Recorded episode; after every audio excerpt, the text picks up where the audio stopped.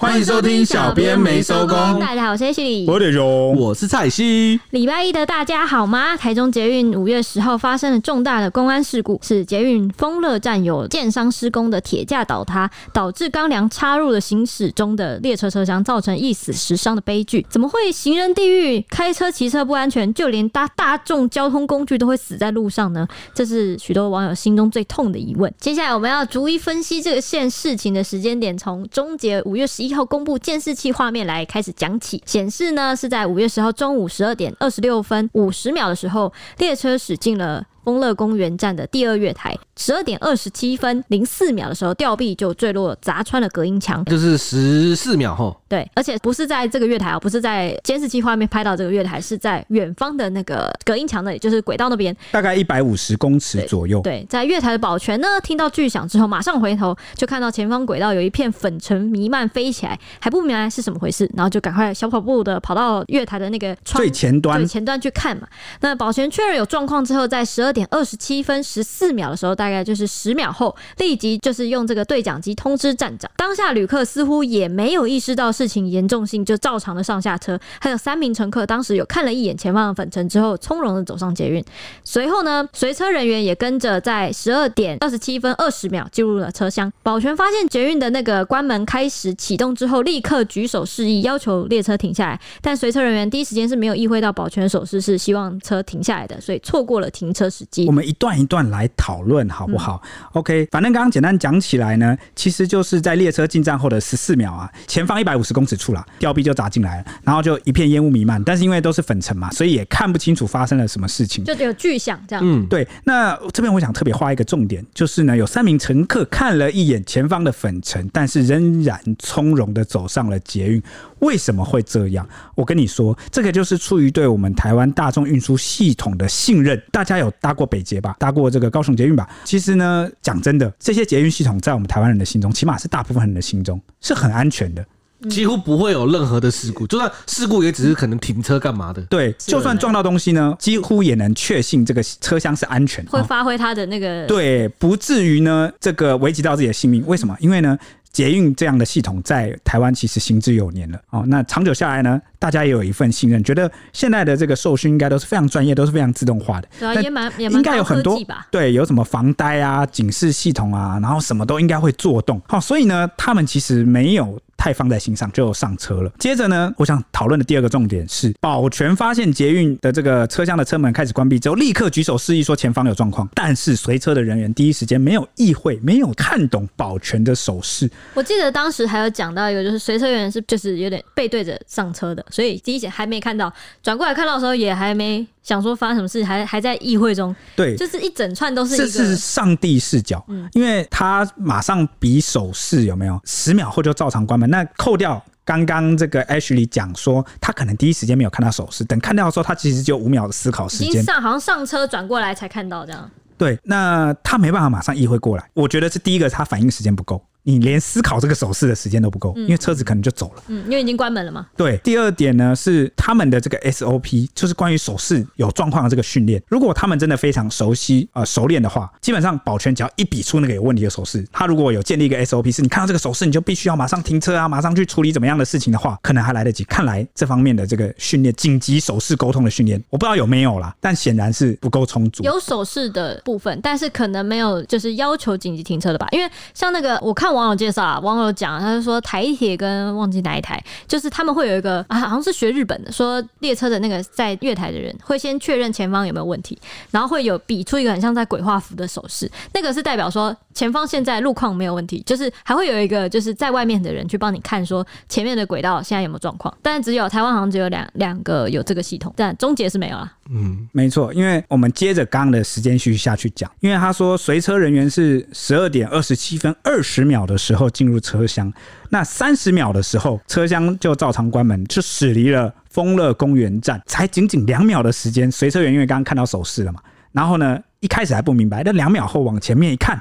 哎，前方烟雾弥漫，粉尘啊，那就马上发现了异常，就呼叫了行控中心，也马上拿取了列车钥匙，开启了驾驶台的盖板，准备执行手动紧急停车作业。但是呢，仍然在十二点二十七分四十五秒，三十秒关门，三十二秒发现异常，通报完，哦，马上讲完话，四十五秒，列车就撞上了前方一百五十公尺的吊臂，而且这个车厢遭贯穿。那随后呢，七秒后。列车就停下了，紧急刹车也就发生了作动了。呃，大家可以看到这个秒数，我们精确的标出来，三十二秒发现异常，马上呼叫行控中心。讲完那一串话，可能需要几秒，讲个两三句，随便都要好几十、十几十秒、十秒至少啊。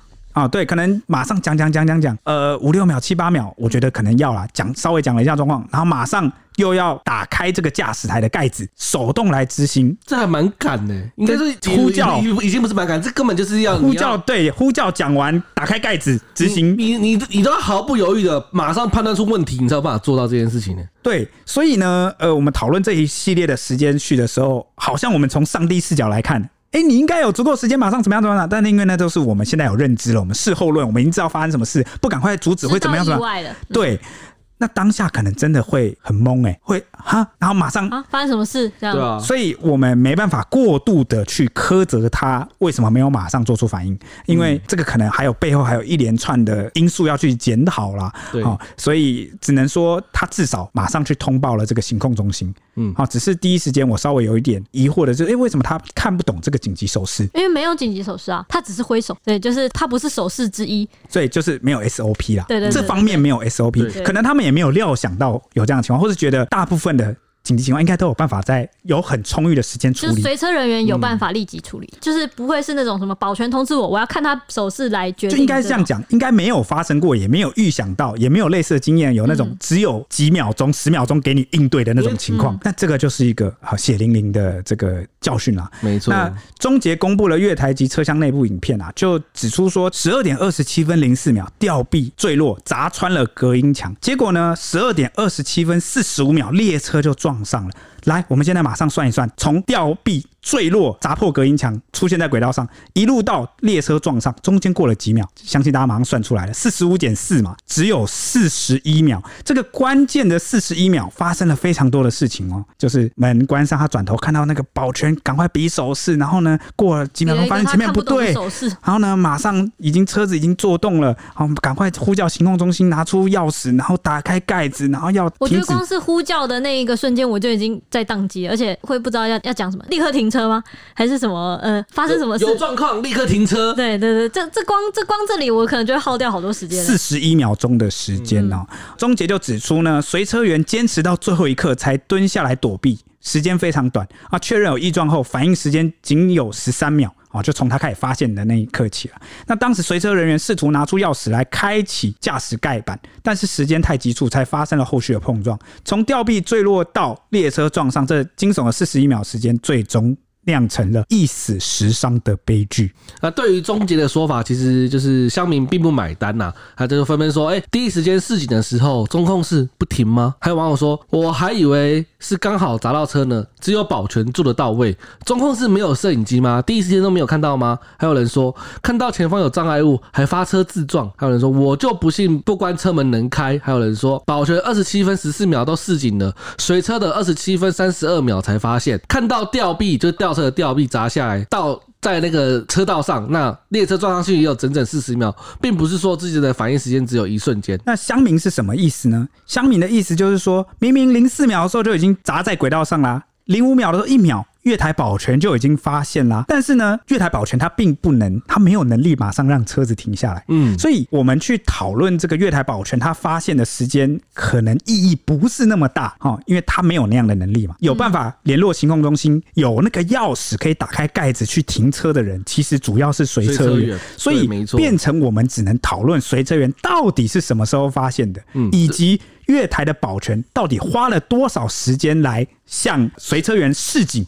嗯，那只能说好，第一道关卡，月台保全发现之后啊，零五秒发现了，马上去做这个手势示警。但是呢，这个随车人员是直到三十二秒才发现，那中间就已经耗掉了多久？就已经耗掉了二十七秒嘞。对，那刚才铁兄有提到说，他的反应就是随车人员的反应时间呢、其实只有十三秒啊。那我有看到这个十三秒，就说哇，这个反应太慢了啦，十三秒不够是要多久？有人说十三秒，重点是示警的还没有停啊。还有人说十三秒会来不及反应吗？还有人说看影片，其实时间是很够反应的，十三秒很久了、欸，这个处置流程有问题吧？那有人说行驶中十三秒不够刹停，没错，但现在是还没有出发、哎，说无法停止，绝对可以改进吧？那我跟你说，为什么十三秒好像听起来蛮久的？为什么还会发生这样的事呢？哎、欸，这十三秒包括他要联络行控中心，就是他他一定要他他要做很多事情，还要。掏出跟找出自己的钥匙，人一紧张起来，你有没有一紧张起来找不到东西的经验？嗯，有没有？大家自己回想，那这是生活很常见的场景嘛？你紧张起来找不到东西了，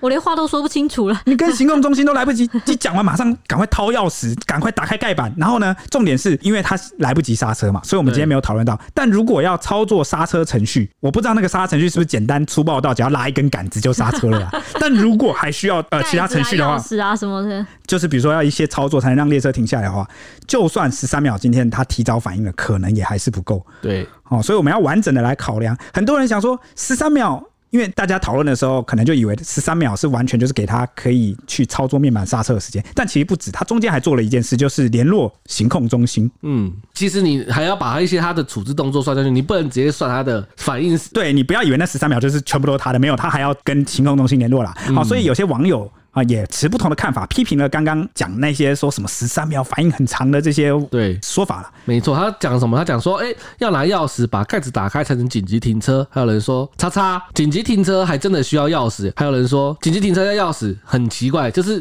因为都很紧急的，竟然还要钥匙啊？不是啊，万一今天又换一个情况，我们是不是就要变相检讨了？你看，如果今天闯进来一群恐怖分子，他打开盖子，就钥匙打开的时候，他就马上可以操，嘣，然后就停车了。嗯，那这样是不行。嗯。这这这其实真的是应该讲，就不能头痛医头，脚痛医脚啊！这个 它这个设计，你你说如果按一个紧急停车就马上停止，那今天如果旅客或怎么样，车子就停下来，就也是会有很多流程上的问题啊，麻烦啊。就是你你有时候设计这个停车的那个程序，你要既顾虑安全性啊，然后或是。呃，不易触碰啊，或是什么，要很蛮多的考量的啦。嗯，那有网友说啊，哎、欸，我看台铁电车车长钥匙都随时在手上，看状况开门或开车啊。还有人说，主要是紧急停止还要钥匙不合理。不过也有人认为说，哎、欸，这是一堆键盘司机啊，十三秒根本没有办法反应吧？还有人说，以文中的叙述，十三秒要拿钥匙开盖到刹停，哪够啊？真的以为十三秒够啊？有些人真的很夸张。而且还有一种状况就是。你随便一按就可以停的话，因为它那个是驾驶面板嘛，你可能做其他的操作的时候也会用到那个面板。那如果很容易按到就误触就直接停下来的话，那可能也有操作上的问题了。对，这整个捷运要一直要一直误点的。而且我觉得那个随车员他在那个时候不是还在粉尘吗？等他看到的时候，我觉得他也搞不清楚到底发生什么事、欸。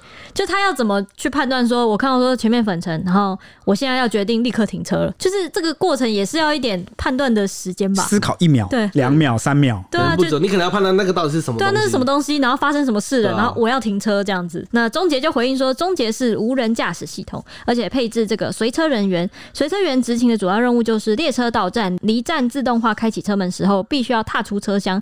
警戒，并且持续的观察旅客进出的状况，维护旅客安全，避免被车门夹到。那当时随车员在车门开启的时候，有依照标准作业程序 SOP 踏出车厢观察乘客。然后后来那个车门关闭，随车员也回到车厢，然后跟着列车出发。当下有看到保全示警的那个手势，但一时之间他没有办法意会。当他回过头看到前方粉尘散去，逐渐清晰看到障碍物的时候，距离撞上只剩下十三秒。他眼见事态紧急，一手拿着无线电紧急通报行控中心，另外一手则尝试从那个执勤包中掏出驾驶台盖板钥匙，试图紧急刹车，但时间太过匆促了，来不及反应，造成了不幸的结果。第一时间，他们这个终结和随车员访谈的时候，知道这个随车员的情绪非常激动，起伏很大，可以理解当时非常的紧张，但他仍然坚持到最后一刻，勇气令人可佩，我们以他为傲。那根据他们的调查，随车员有依照 SOP 处置，初步没有发现违失。至于终结要求偿的部分呢，是寄出了重罚重赔重求偿的三个原则，初步估计会向建商求偿金额达到至少两亿元以上，因为那个车厢那台列车至少就两亿。那台中市府也立即勒令新富发就这个建商全面停工安检，首波开罚达到百万元。那对此，台中市议员周永红也痛批说，吊臂掉落的当下呢，列车还停在月台内，而且那个乘客有持续上下车，从掉落到撞上其实有四十秒时间可以反应，但终结的记者会根本就是在卸责，把焦点都放在那个车上的人只有十三秒可以反应，所以来不及反应了。当下应该要立即叫乘客下车才对。那么异物入侵系统呢？无人车可以自动急刹，为什么捷运没有办法自动停车呢？他认为这个流程呢都有很多疑点可以厘清的。那这个市议员周永红啊，他其实讲的那个上半段的部分啊，就说那个十三秒那个部分，其实就是我们前面已经讲了。好，就是呢，诶、保全知道没有用啊，因为。保全它跟随车员的大脑不是一体的，但是我们今天讨论事情的时候，很容易把终结当做一个整体来看，好像他们就是一个呃这个讯息网络畅通无阻的大脑，他忘记了基层人员啊，还是以个人为单位组成的。当保全要把这个东西他知道的状况告诉随车员的时候，中间遇到的困难、阻碍、花的时间，以及到底随车员到底是什么时候知道前面发生状况，好，这个我们就要去谈。好，所以。呃，我我觉得钟杰他就是实话实说啦，虽然现现在听来可能让人觉得很不爽，他是不是在卸责啊？什么什么？怎么可能只有十三秒？保全明明知道的时候，你就还有四十一秒可以处置啊！所以刚刚就已经讲了，保全知道是一回事，随车员知道是一回去。我们一直去讨论保全早就知道了，却没有让车停下来，没有意义，因为他没办法让车停下来。嗯，哦，好，这个是我们要讲第一个重点。第二个重点呢，是他后半段讲的，他讲说呢，这个为什么轨道的那个系统，就异物入侵系统没有作动？诶，我也好奇，为什么没有作动呢？通常你轨道有东西跑进来的时候，你应该相关的这个设施警报啊，或是系统会自动启动才对，但却没有。这个我相信是大家比较想要了解的重点。好，所以马上就要讲了。没错，所以接下来我还要跟大家讲的这一次事件的三大问题疑点。首先，我们第一个要探讨的就是障碍物侦测系统为什么没有发挥作用？因为明明台中捷运就有这样的系统啊。那其实是因为呢，这个吊臂啊，从高空砸入台中捷运路线的时候，它是先砸破隔音墙，那它没有落到轨道上，它是。直接砸破墙，因为就是它的那个天花板嘛。砸破之后啊，就是悬空吊挂在那里，它没有碰到轨道啊，所以这个台中捷运的轨道障碍物侦测系统就没有作动。所以消基会交通委员会召集人李克松就表示啊，他觉得未来可以思考来优化侦测告警系统，除了轨道侦测外物以外啊，如果有侦测到不明或异常的震动和巨响，也可以传输讯号让列车自动停车。他提出这样的建议来评估说。是不是以后可以来优化轨道侦测系统？就是不要指东西掉到轨道你才侦测到，而是有不明的巨响或者是震动啊，你就要有系统就要先安全优先，先停车。嗯，第二个要探讨的就是保全及随车人员的反应不及，因为中捷指出，这个随车员发生异状之后只有十三秒的反应时间。那这个逢甲大学洪百贤教授他就指出说，就经验上来说，十三秒的时间其实不太充足，因为当事件发生时要去看、去判断并做出反应。三秒一般来说是不太够的，比较特殊的情况至少要二十秒以上才够。哦，这个教授跟我们看法一样。那李克忠也提到说，保全监看列车，发现前方有异常的时候，要如何应变，把讯息传递给随车员。那随车员到站后，也要先下车看看前方路线有没有问题再上车。如果相关人员看到了，应该就来得及及时来处理。为什么呢？因为目前啊，台中捷运它这个车辆自动驾驶的车辆系统是，只要车门没有关上，就不会继续去启动行驶。所以。哦，如果他有足够的应变时间的话，他可能就算来不及掏出钥匙去打开面板，他也能把门撑着。对，或者是去呃拿什么杆子啊，或者他身上有什么呃随身的东西，通讯机什么都好，然后就可以让夹住车门，不要让它启动。那第三点是什么呢？第三点是高架桥及隔音墙的侦测问题。因为根据终结说明，他说第一时间吊臂掉落到这个路线，砸破隔音墙之后就悬空嘛，所以才导致轨道的侦测系统无法及时侦测。消基会交通委员会召集李克松就表示啊。终结侦测系统设计，如果外物不是掉落接触轨道，而是在轨道上方，就无法侦测出来。相关的侦测系统应该要优化哦，就像我们刚刚前面讲的，那就是包括什么掉落后的震动啊，或者是声响哦，有没有可能来纳入系统侦测的范围。他指出啊，台中捷运封闭型路线有全罩式隔音墙防护设施，但对于施工大型机具掉落没有办法去防护，所以相关的规范应该要加强。在捷运沿线施工单位提出配合交通维持计划，特别是周边施工有高风险的大型机具的时候，应该要在捷运非营运的时段来施工，而且施工的规范应该要更严谨。并定定营运时段禁止的施工项目。那我们刚刚提到的逢甲大学洪百贤教授啊，他也认为说，全世界的全自动驾驶系统比较少针对高空入侵的障碍物，毕竟从天空掉下来异物的机会本来就不多。目前高铁和台北捷运的系统应该是有针对异物入侵的部分哦，比如说就是经过栅栏啊什么之类的，经过路线它就会有警觉。那这个。高铁也全线都有栅栏设计。那如如果想要再装这个侦测设备，例如像可能台铁，它就没办法在全线装设，这就取决于各个系统的成本考量啊，SOP 相关的对策，而并不是说有一定的要求或标准在，可能要看你是捷运，你是高铁，你是台铁，你可能会有不同的措施啦。那土木技师工会公关委员会主委。柯志谈在现场勘查，初步推断是三个原因酿祸，分别是材料老旧啊、人员操作疏忽，以及没有考虑到附近有捷运通行，所以才导致了钢索断裂、吊臂贯穿终结。那其实类似的这个公安意外其实蛮多的，就是怎么来全面提升这个监管的素质啊？那个也是一个讨论的。重点方向对，没错。所以终结这件事情发生之后啊，台中市议会五月十二日的咨询哇，那现场可以说是炮轰连连呐。对，议员他们手上拿着那个抗议的牌子，像是会写八百亿台中捷运安全侦测不及格，强化空中轨道侦测，或者是 SOP 在哪里？十三秒卸责很容易？问号四十一秒无法挽回悲剧。惊叹号！还有人说自动转换手动耗时费工来不及升级自驾安全系统，就是议员们是纷纷就是呼吁说致命的四十秒八百亿终结系统无能作动，或者是终结教训优化避障侦测系统多重灾害模拟玩假的，或者是工地像炸弹监管松散市民安全谁来顾？这样他们就是蛮针对终结的系统，他们是觉得有很多疏失啊，就是都在批评说终结的 SOP 不太有发挥作用。用这样子，还有人说，连亡羊补牢都慢半拍，终结防撞机制在哪里？还有冷血董事长应负责下台，这样子，类似这种。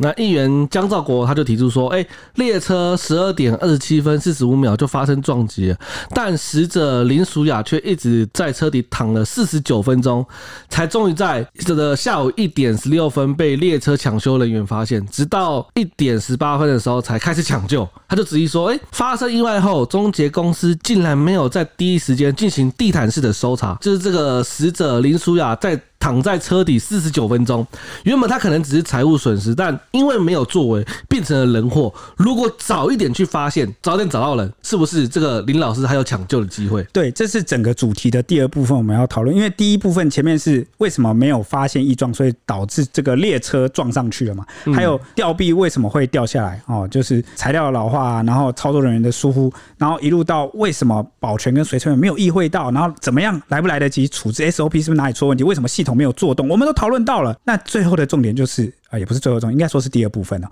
呃，为什么事故发生后有一个伤者躺在这个车厢底下，整整延误救出哦？大家都已经搜救结束了，结果没有发现还有底下还有一个人，检查的时候没有检查到，让他在那边躺了整整四十九分钟。那因为有时候你伤势很严重啊，他是有黄金救援时间，你可能十分钟、五分钟就差很多了，何况四十九分钟。对，那家属一定是很难接受的。嗯，当然，针对这个江兆国的咨询啊，那个中捷公司也针对事故定出了预险三招。那包含第一招是什么？第一招就是险阻手势的标准化以及强化落实。月台人员第一时间以险阻手势，双手高举交叉挥舞，示警随车人员紧急停车。其实这是把这个刚才我们铁雄提到的，就是大家可能不知道他的这是在做什么。我们我们那你不知道没关系，那我们现在开始标准化，标准化，那代表就是原本没有标准化，没有这个 SOP，现在现在建立了。对对，没错。那第二点就是。列车停靠月台尚未出发，月台人员或随车人员阻挡月台门或车门关闭，阻止列车离站。当时讲的方法是，呃，用脚来挡啊。然后第三点就是随车人员执勤包优化，提升紧急应变效率。就是比如说他的那个执勤的包包，让他可能设计成你那个钥匙可能就放在某个格子，或是有魔鬼毡，就马上就可以拔出来。嗯，好，这样不用在那边东翻西找。哦，这个钥匙塞在一头，哦，找不到，找不到。下面对，他现在有一个专门确定的，有一个 SOP，你这个钥匙就是要放在这个包包的某一个，那这个包包全部都是制式的，每个人都一样。嗯。对，没错。不过，其中保全伸脚挡车门或月台门，阻止列车继续行驶这一点，市议员林德宇就质疑说：“哎，终结这么大的自动化驾驶系统，竟然要靠伸脚去挡门，或是被夹来挡门，而且还要夹三次才能确定停车，这种不科学的方式非常匪夷所思，而且有夹伤就是员工的疑虑在里面，就是随车员可能会或保全会因此受伤。对，那因为这三次，对，那这个终结的总经理他是说，在系统优化完成之前，这个是一个应急的方法哦，就是一个一个紧急，目前就是目前短期先拿来用。那这个市议员才勉强的哦，好吧，可以同意。因为台中市议会啊，炮火隆隆是怎么样炮火隆隆？你们知道吗？因为这几天有几个呃，算是公关危机吗？延上的事情，他后来请辞了。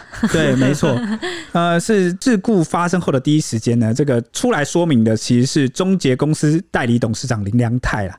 那他当时引发争议是什么呢？就是在这个记者会啊，说明记者会上，嗯，那提到了后来事故发生后，中捷的员工来紧急抢通这个路线，他说希望大家可以给他们拍拍手，一个鼓励，一个鼓励，觉得做得很好。那现场的记者可能就稍微配合拍手一下，但是气氛有点诡异，因为。毕竟一死十伤嘛，啊，闹出了人命，闹出人人命。那这时候其实是处于一个哀惊勿喜的这个氛围。那结果呢，居然好像是这个该怎么讲？幼稚园老师带小朋友一样，这种哎，我们很努力的，终结团队很优秀的，就是开始自吹自擂那种感觉，就说我们很优秀，很好，我们处理的很棒，大家都很辛苦，然后就拍拍手。那 结果这个东西就让这个外界炮轰隆隆，台中市议会议员啊，还有这个。很多市民都不能接受，你这个什么时候了，你还没给我拍拍手？所以他们才举牌说冷血董事长。对，那连这个台中市长卢秀燕都说，他也觉得这样确实是有点白目。白目。那当然，事后这个林良泰他有出来解释说，当时他希望拍拍手，是希望给那些熬夜彻夜来抢通路线或是抢修的人一个鼓励啦，就是只肯定这件事，而不是说终结这整件事都很棒哦，而是说是想给这些抢通的人一个。鼓励，这种鼓励不是内部鼓励就比较好嘛？这是内部做的事吧？为什么要在外部记者会的时候拍拍手？这个其实我真的是蛮妙的。你真的觉得他们做很棒，就是他们抢通很有效率，真的给他们在公司内部鼓励啊，好不好？给个奖金。这时候就不要想着外界给你鼓励了。对啊，这个因为现在这个情况不太适合。好，结果没想到，呃，他后来又语出惊人，因为他这个五月十二日到议会说明的时候，面对议员质疑，又接连抛出了几个令人很心惊的语句，比如说他讲说最大责任在建商，诶，从某一个看法来说也没错啦，哦，但是他确实也有责任，所以他这时候讲这个话不太适合。那他又说呢，捷运自动驾驶系统是前市长林佳龙任内就决定了，但是这个说法很有争议，因为后来去翻一些时间点，其实好像好像不是林佳龙。哦，那他又说呢，我个人代理董事长是无给职，我一毛钱薪水都没有。那那你讲这个话是什么意思呢？他就是讲的他很委屈啊，他好像来这边被骂，他觉得终结有点像是受害者。那这个时候当然就让这个市议员们真的都火大俩攻了。真的，好，既然你说你是很委屈，你那个是无偿的，那你不要，干脆干脆不要你。那那你来干嘛？你现在到底是想要表达什么样的 态度，会让人搞不清楚？那后来因为炮轰隆隆嘛，真的这个火延上了也止不住，所以。后来林良泰就在这个十二日晚间呐，正式请辞。他就在脸书发文说，在中捷阶段性的任务结束了，谢谢中捷，谢谢大家。哦，那就换另外一个人上来了，那就是这个新任的中捷公司总经理庄明聪啊。但是呢，他十五日赴市议会答询的时候又。面对议员啊，他在说明的时候又一度脱口说啊，我讲他的全文是这样，他就说呢，轨道运输系统在设计的时候并没有考量到天降异物这件事情，因为他们参考的是呃北捷文湖线那个。系统，他说他们的经验是二十七年来都没有遇过这样的事情，所以他在设计的时候就没有。二十七年来我们也没遇过。就就文湖线对弄好以来，就这二十七年都没有发生过这样的事情，所以他他在设计的时候就没有。对，可是我我好奇的是，既然北捷北捷虽然没有发生这样这样的事情，但是北捷有没有为此做准备？当然有，有啊。有呃，我的意思说，这件事发生之后，所有的这个捷运系统公司啊，或台铁或高铁什么，全部都动起来，嗯、全部都针对这次的事情，就是去检讨、去检视说，哎、欸，我的这个 SOP 到底做的足不足够？至于你说他有没有去事前准备？这样的应对，也、欸、还真的不知道。但是可以确定的是，他们这次事件发生后，所有的大众运输业者都有去做一个检讨啦。所以他在谈到这件事的时候，就说这一次造成伤亡，终结深感愧疚，标准作业流程要改善，同业也会以此为鉴而检讨标准作业流程，因为我们倒霉。所以他他这句话要表达意思就是。今天只是刚好发生在我身上，我比较晒。然后呢，其他同业，我成为了那个案例，我成为了那个爆炸的人，嗯、就是这个大家都因为我而去改善的。倒霉的人，对，我就是那个触发这个事情。他就说他是他衰了，那可是他话音刚落呢，他马上意识到这个说法好像不太妥当，所以他就马上改口哦，说不能这么说，我们遭遇到了，我们要面对。感觉就是这时候那个 公关脑现在才上线，警铃响起，知道讲错话了哦。但是呢，议员这个林奇峰啊，还是不能接受，仍然痛批说，昨天是母亲节，罹难者林淑雅老师的妈妈有多悲痛，他至今仍然不敢想象。然而，终结领导者先是来个拍拍手，今天又出现，算我们倒霉，真的是让人啊！对啊，他说这些话让死伤者气死哎，家属情何以堪呐、啊？他就说，中捷公司居然是用倒霉这个心态来处理后续事宜吗？未来中捷的行车还安全吗？市民还敢搭乘吗？那这个炮声隆隆啦。那台中副市长黄国荣当时还出言缓颊说：“议员，你知道他不是那个意思啊。”那庄明聪此时也起身就是道歉，说：“我在这里。”再度郑重道歉，是我口误。对，所以大概台中市议会是烧起来了啊，现场是蛮火爆的，嗯、而且不只是刚刚我讲到的议员，其实很多议员都是不分蓝绿啊，都觉得中捷的这个总经理是失言了啊，嗯、就是讲话不该这样讲啦。对，就其实我们这样听起来真的是蛮蛮不合、不能接受的啦。你刚刚那样讲，其实真的也是后来有统计数据说，那个三天终结锐减了两万人次，就是真的搭乘对搭乘的人哦害怕了，真的有变少。对。另外，庄明聪他也宣布说，为了能在紧急状况时将列车立刻停车，在智慧型障碍物辨识装置增设完成之前呢、啊，他即日起哦，列车在行驶的时候啦，他的驾驶台的盖板会全时段的开启，无论列车停在月台或在行进中。只要一有异常状况，随车员就可以立刻去按下紧急停车按钮，这个马上把车子停下来。所以它的设定还是一一颗按钮。所以按按了就会停下来，对不对？对，没错。所以一一般来说，我们是要把它保护的好好的。哦，难怪要有钥匙。对，但现在没办法，现在我们就把它敞开这样子。敞开了。好，那提到刚刚的死者，五十二岁的林淑雅其实是静宜大学法律系助理教授。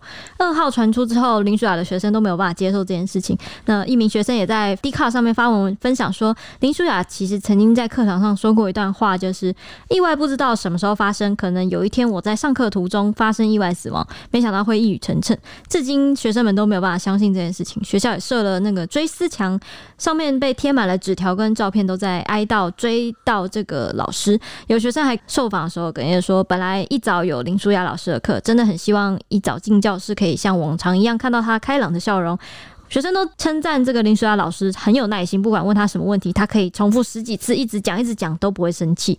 那林淑雅其实长期投身在人权议题上，还有原住民运动上，有他在静宜大学法律系服务了十多年，从来不在意自己升迁，一直都是助理教授。那学校其他老师也曾经劝过说，只要你把论文改写一下，发表在期刊上有算分数的就可以升迁。但是林淑雅也不太在乎，就是一个非常谦虚的好老师。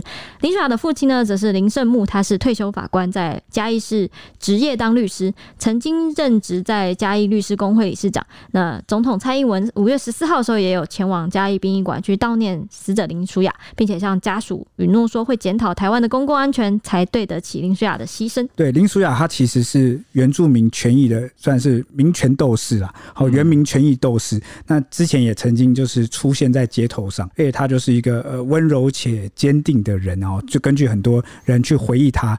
实都蛮感念他的，嗯。嗯，而且我记得有一个原民的运动的，就是也是社会人士啊，他好像有说，再给林淑雅十年，不知道他可以做出什么样的贡献，就是可能他就会对原民的运动这件事情做出了很大的贡献，会有很大的前进，这样。对，所以应该说是在这个原民权益的这个这条路上啊，损失了其实一个很令人敬重，然后很重要的前辈，对，对，对，哦，那。